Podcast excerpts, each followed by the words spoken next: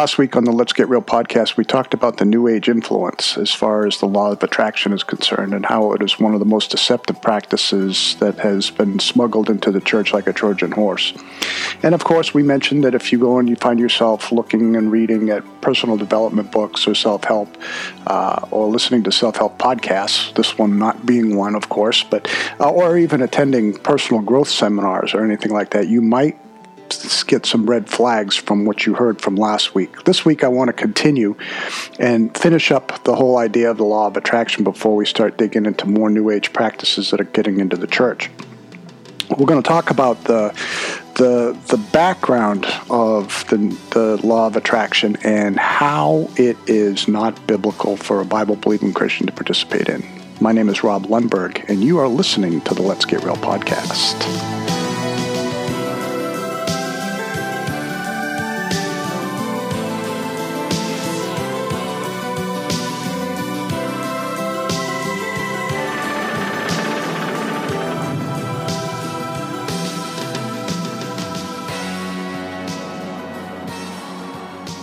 Thank you for coming back to the Let's Get Real podcast. My name is Rob Lundberg, and last week we did talk about the New Age backgrounds that are in the church.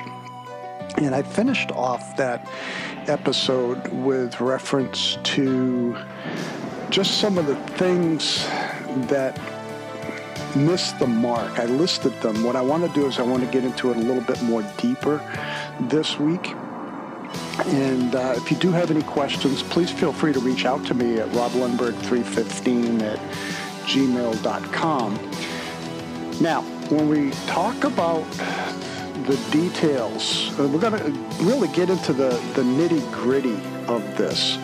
So, I don't know if you remember from last week, we dealt with the whole idea that the ways, I, and I listed them, the ways that the law of attraction misses the mark biblically. Now, what I mean by that is that there are people who practice the law of attraction, ask and pray to the universe or creation, but give no credit to God as the creator. Now, while the Bible refers to God with many names, it never refers to him as the universe. And of course, you know, you hear people say, well, pray that the universe will bless you today. That's not biblical. Okay? That's not biblical. And and you know, I know Oprah Winfrey says that God is a jealous God, and I want I think I, I talked about this a little bit last week with reference to the fact of you're in a relationship with a boyfriend or girlfriend, and that boyfriend or girlfriend goes and and is fancied by another person other than you. Of course, you're going to get jealous. Why are you going to get jealous? You're going to get jealous because you love that person that uh, has their attention drawn to something else. And that's what it means when we talk about God being jealous, because the people of Israel were going off for other gods other than worshiping the true God. And of course, in, in Exodus 34, it says, Do not worship any other God, for the Lord, whose name is jealous, is a jealous God. Be careful not to make a treaty with those who live in the land, for when they prostitute themselves to their gods and sacrifice to them, they will invite you, and you will eat with their sacrifices. And when you choose some of their daughters as wives for your for your sons, or those daughters prostitute themselves to their gods, they will lead your sons to do the same. Do not make any idols. And of course, there's other scripture as well, like Psalm 115 verses three through eight, our God in heaven, He does whatever He pleases, but their idols are silver and gold made by human hands. They have mouths that cannot speak, eyes that cannot see, ears that cannot hear, noses that cannot smell. Notice the five several senses there. They have hands that cannot feel, feet that cannot walk, nor can they utter a sound with their throats. Notice all five senses there, and they can't speak as well. Those who make them will be like them, and so will all who trust in them. And of course, you got 1 Corinthians 12, verses 1 through 3, and Jeremiah 2, verse 5, and Jeremiah 10, 2 through 5, and Jeremiah 10, 14 to 16, and Habakkuk 2, 7, and then verses 18 to 20 of that same. Uh, same uh, passage in that same chapter. let me also um, invite you to go to Romans 1 and look at the fact that there are those who have a warning put against them, I guess you could say, for godlessness. And, and it says in Romans 1 that God Himself will turn them over, one, to a depraved mind, number two, to depraved sexual practices, and thirdly, to approve of those who go and approve of the other two. God will turn them over. He'll give you your wish. So, what we need to make sure, number one, is that we worship the creator and not the creation. Number two, that you'll hear some people mention this thing about source energy. Source energy, uh, and you know, people who believe in the law of attraction practice tapping into and connecting to this thing called source energy in order to manifest their desires and their dreams into reality. It's it's basically reality manipulation. And of course, Esther Hicks, a medium who channels a group of consciousness from a non physical dimension she calls Abraham, says this quote, Source energy is conscious enough to focus, create, and attract. We are fortunate enough to be able to consciously apply our will to direct source energy and attract what we want. And it's it is intimately, infinitely, always responding to your requests, no matter how great or small they may be deemed by you or anyone else who is observing them. There is nothing so big that source energy cannot get its thoughts around it. And there is nothing so small that source energy isn't willing to get its thoughts around it. Now, are you hearing something common here? They're, they're calling something source energy and that is basically source energy in the, that statement by Esther Hicks is actually being deemed as God with a small g. This is the idea called pantheism. And pantheism, I've mentioned in past podcasts, is the belief that God is everything and everyone, that everyone and everything is God, small g. For example, a fish is God, the sky is God, you are God, you just don't know it. And that is, if that is ultimate reality, what kind of God does not know their God and cannot do what God does? Or even worse, if a cow is God in an Eastern pantheistic culture, and the grass that the cow eats is God, and the milk that the cow secretes is God, it's like God eating God, God secreting God, if you follow the logic here. What about the cow patty in the field? I, I, I use that illustration in a debate with somebody from the uh, Krishna consciousness movement, and they didn't like it. And, I, and, and obviously, because it totally debunks what, what the whole idea is here. Now, I want you to understand, first and foremost, that God is not a man other than the person of Jesus Christ, who was fully God and fully man, according to the fact that he was virgin born, he pre existed. We didn't pre exist, of course, but uh, he was virgin born. He did miracles. He did miracles, and God does miracles. Therefore, Jesus is God, and ultimately, he rose from the dead for our justification. But first and foremost, God is not man. Of course, we read this in Genesis 1:27 when it says God created man in his own image, in the image of God he created him, male and female he created them. God is not a man that he should lie, uh, or the Son of Man that he should change his mind, as he said, and will he not do it? Or has he spoken? And will he not fulfill it? That's Numbers 23 19. And then the word of the Lord came to me, it's in Ezekiel. It says, Son of man, say to the ruler of Tyre, This is what the sovereign Lord says. In the pride of your heart, you say, I am a God. I sit on the throne of a God in the heart of the seas. But you are a mere mortal and not a God, though you think you are as wise as a God. Secondly, we are not God. Man is not God, we are not God. Our ancient ancestors possessed nothing but false gods, worthless idols, and, what, and did them those gods did them no good. Isaiah, uh, Jeremiah goes on further to say, do not make people their own gods. Yes, they are not gods. Therefore, I will teach them this time. I will teach them my power and my might. Then they will know that my name is the Lord. That's Jeremiah. That's God speaking through Jeremiah. And of course, there are other passages like Exodus 20, verses 1 through 6, where you get the Decalogue there. The, ne- the next one is uh, about meditation. Now, when I talk about meditation, I've talked about this before with uh, regards to some practices in the New Age. Eastern meditation and meditation in this context are the same thing. It's basically navel gazing. It's looking within, emptying your mind of all thoughts, emptying yourself of everything. It is like you parking your car downtown New York City or any busy city street, you're at a stoplight, you get out of the car and you leave the car running and you abandon your car, what's going to happen to that car? Somebody's going to jump in it and take it. Well, this is the same thing with Eastern meditation, and you don't know who's going to take your car, and you don't know what will take you over in possession of what we call in the mission field demonization though you might not think it's that, but ultimately it is a spirit that is not of God. And please understand that this is a problem with yoga. It is a problem with contemplative prayer.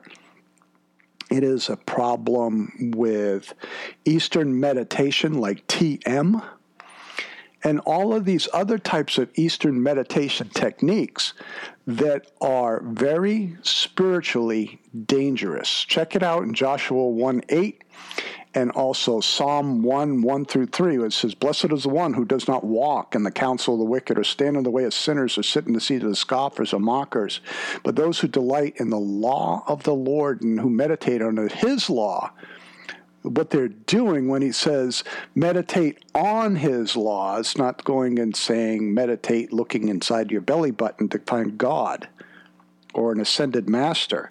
It's going and thinking upon the word of God, meditating on the word of God. And it says in Psalm 1 meditate on his law day and night, that the person is like a tree planted by streams of water, which yields its fruit in its season not like what the name it, claim it, blab it, grab it preachers say.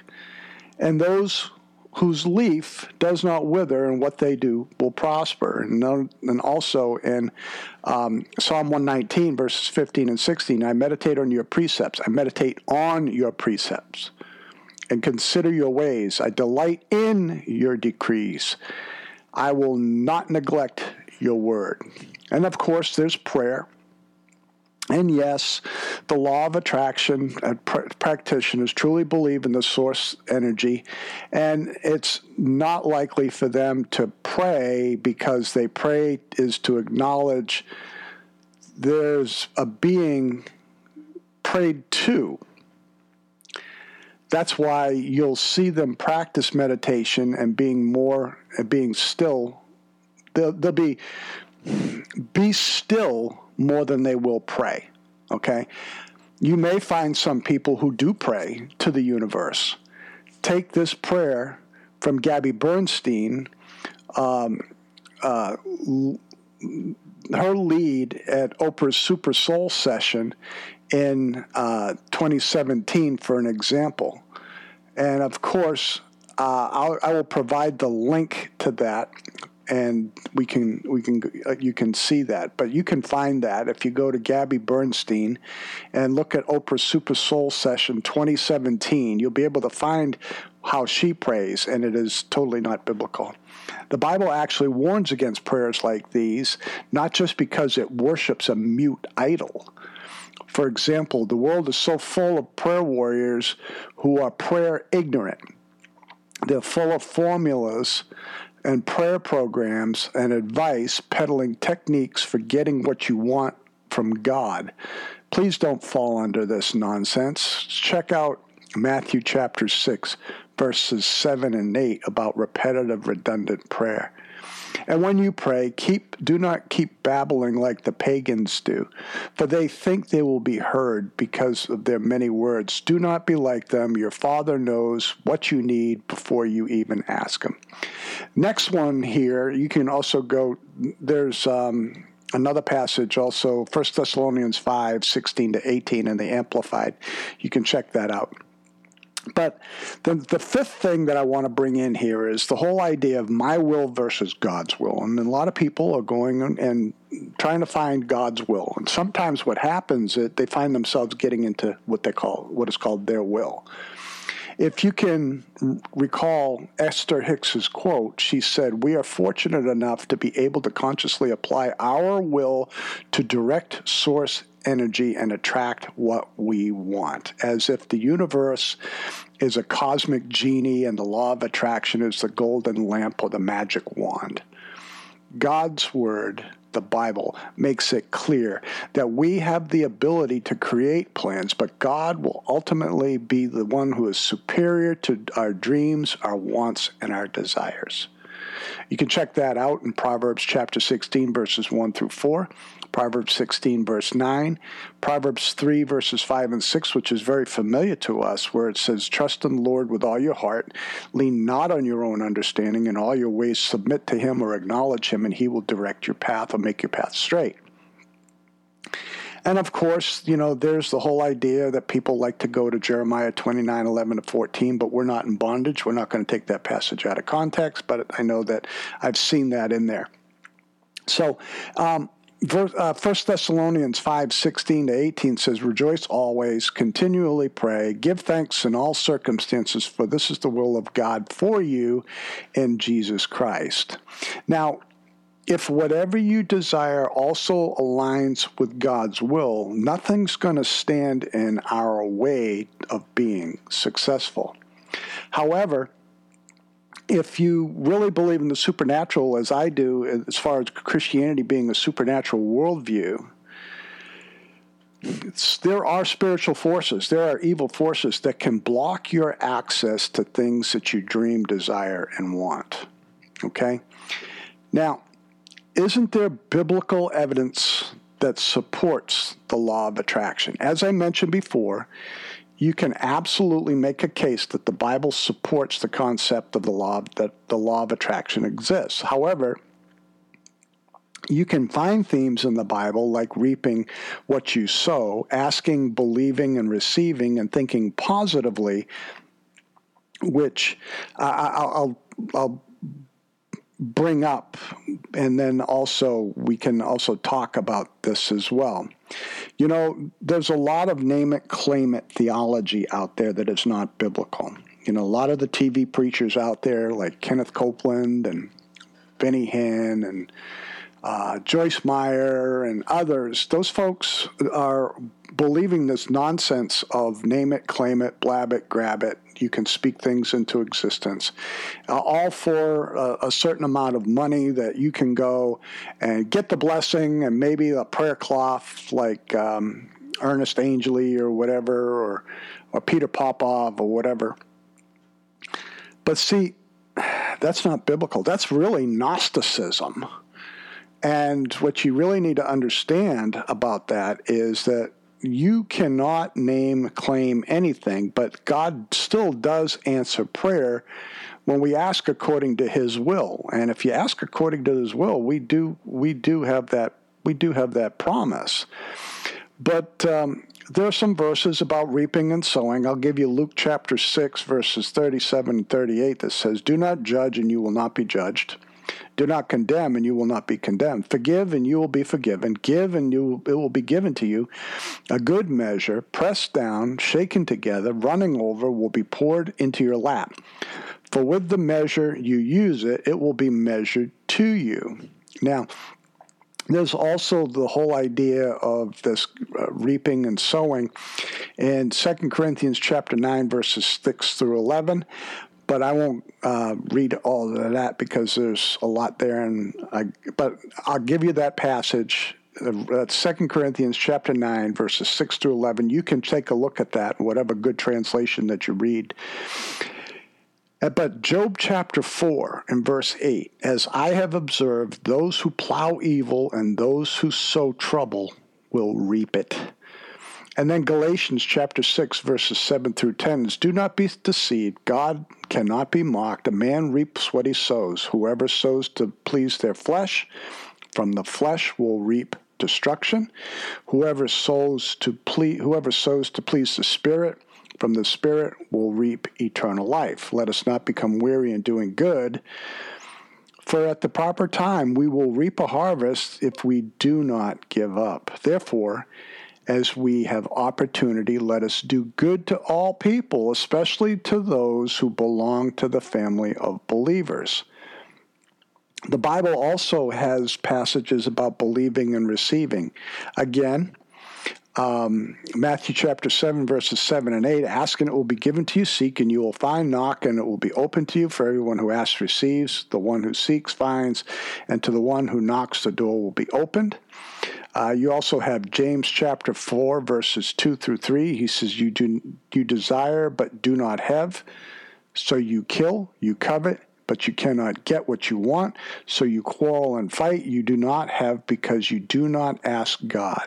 When you ask, you do not receive because you ask with wrong motives, that you may spend what you get on your pleasures. That's James chapter 4, verses 2 through 3. And of course, Matthew 21, 21, 22, Mark 11, 23 and 24, Philippians 4, 6, and 7, it says, Do not be anxious for anything, but in every situation by prayer and petition with thanksgiving present your request to God, and the God of peace, which transcends all understanding, will garrison your hearts and your minds in Christ Jesus.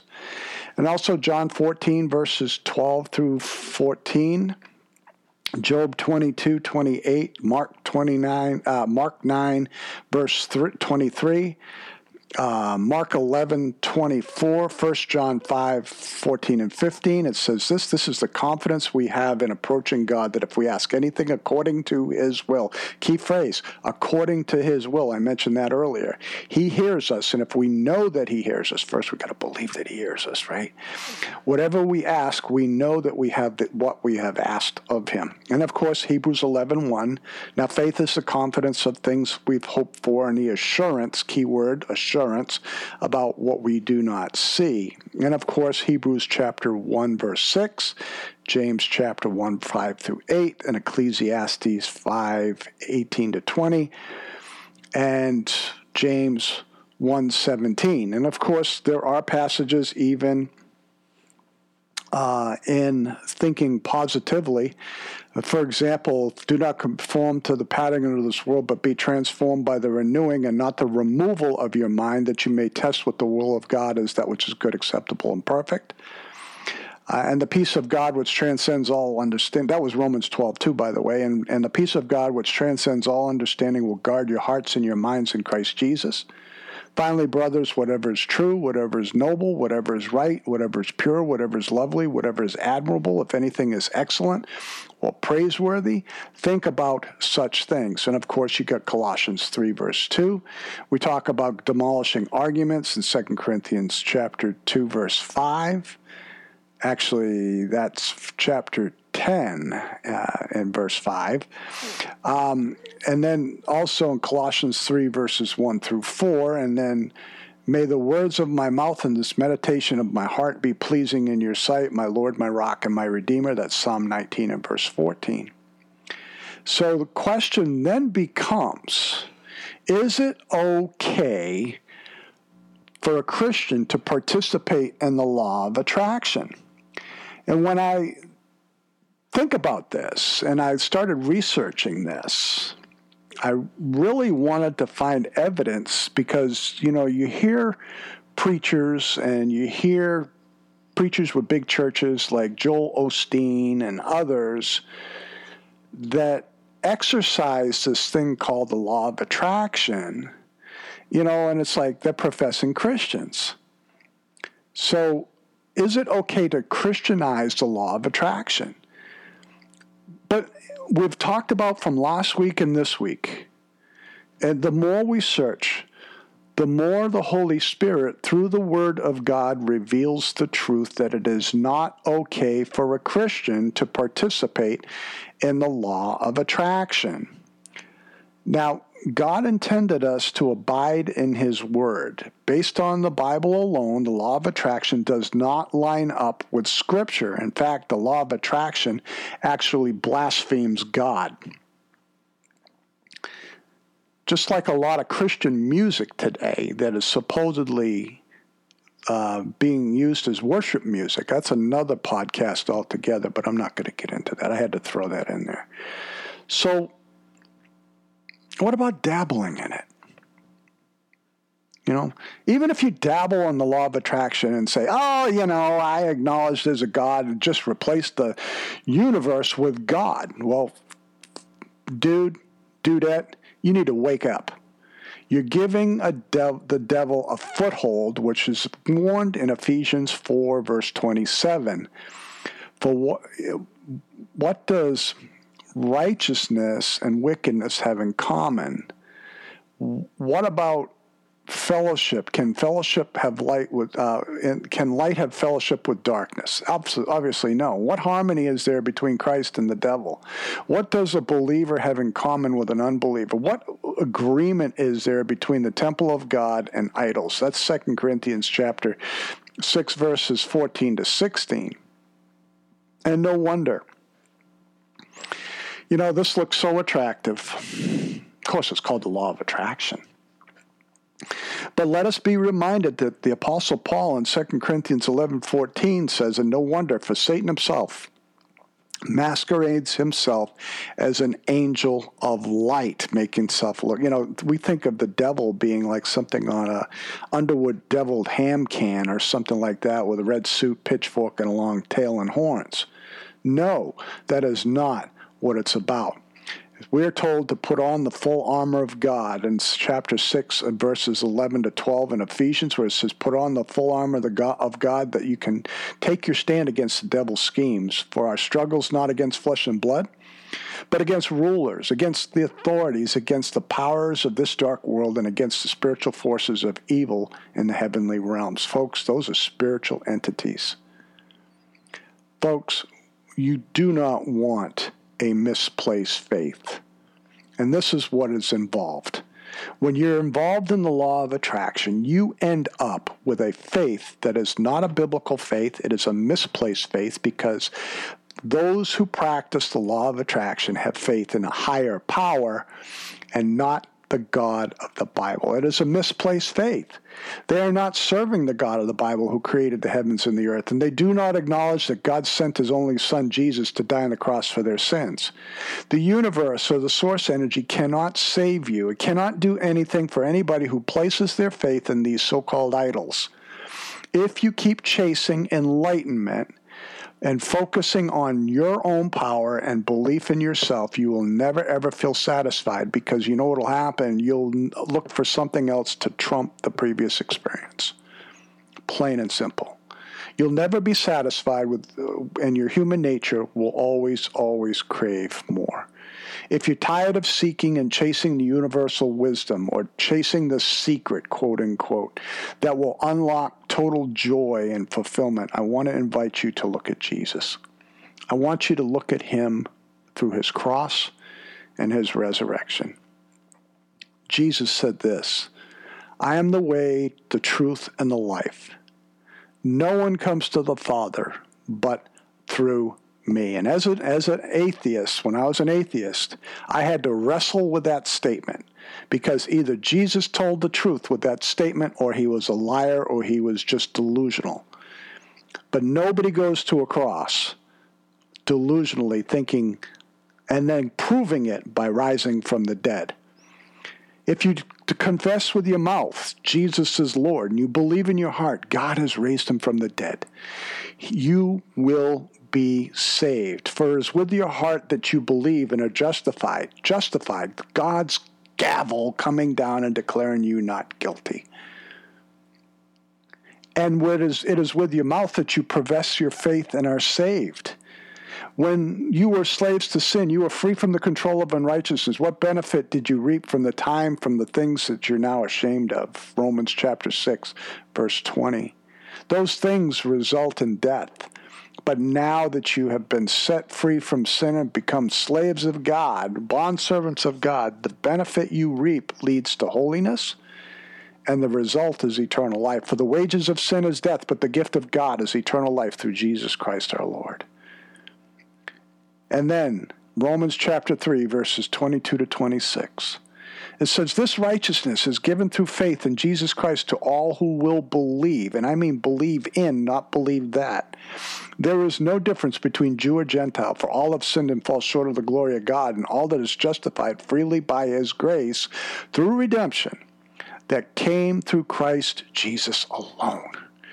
God presented Christ as a sacrifice of atonement through the shedding of his blood to be received by faith, and he did it to this demonstration of his righteousness because in his forbearance he left the sins committed beforehand unpunished.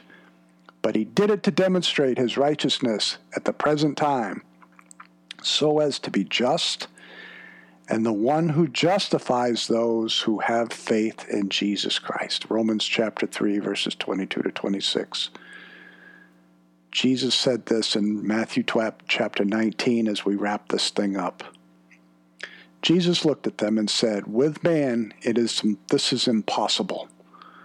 But salvation, but with God all things are possible. So if you are someone who has been practicing the law of attraction in the new age, and you want to know more about placing your faith in Jesus Christ, email me at roblundberg315 at gmail.com or go to my website and check out the Get Life Now, Get Real Life link on the nav bar and find out more about how you can become a true believer. A true believer. And I know that this has gone a little bit over half an hour, but I don't care. This message is important. You folks and I, we need to understand that the law of attraction is bad juju. It is something that a believer should not be involved in, and somebody that anybody should be involved in for that matter. So if you have any questions, please email me at roblundberg315 at gmail.com. As you go out this week, think about what you have heard last week and tie it all together with what you have heard this week.